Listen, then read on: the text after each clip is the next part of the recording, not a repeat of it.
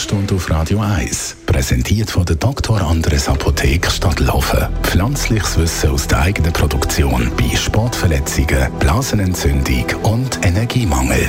Wir müssen über die Fettwegspritzen reden. Das machen wir zusammen mit dem Radio 1 Arzt Merlin Guggenheim. Schon länger ein Thema, ein grosser Hype.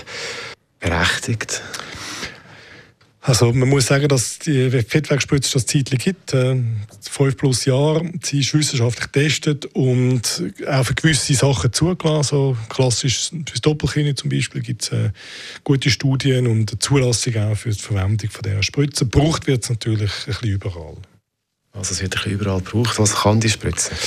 Also die Spritze hat einen Platz für kleine Fettgewebsdepots. Also Leute, die relevant Übergewicht haben ähm, oder grosse Polster irgendwo, die sie weg haben Ich sage jetzt klassisch äh, die Love Handles beim Mann, die Reithose bei der Frau.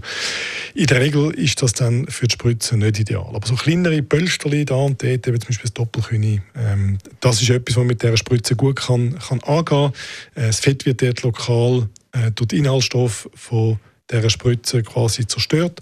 Da muss man vielleicht sagen, dass das über eine gewisse Entzündungsreaktion geht. Also das Gewebe wird äh, für ein paar Wochen so ein bisschen hart und rot und schmerzhaft. Und wenn man Glück hat, es gibt nämlich keine Erfolgsgarantie, zumindest nach dem ersten Mal, dann hat man das Polster, das Pölsterli, muss man sagen, dann nicht mehr dort. Gewisse bestimmte Bereiche, wo das ja. etwas bringt. Und du hast aber auch so gesagt, es, es, wirkt so, wie wenn die Spritze jetzt quasi bei jeder Situation irgendwie helfen würde, in jeder Situation helfen würde.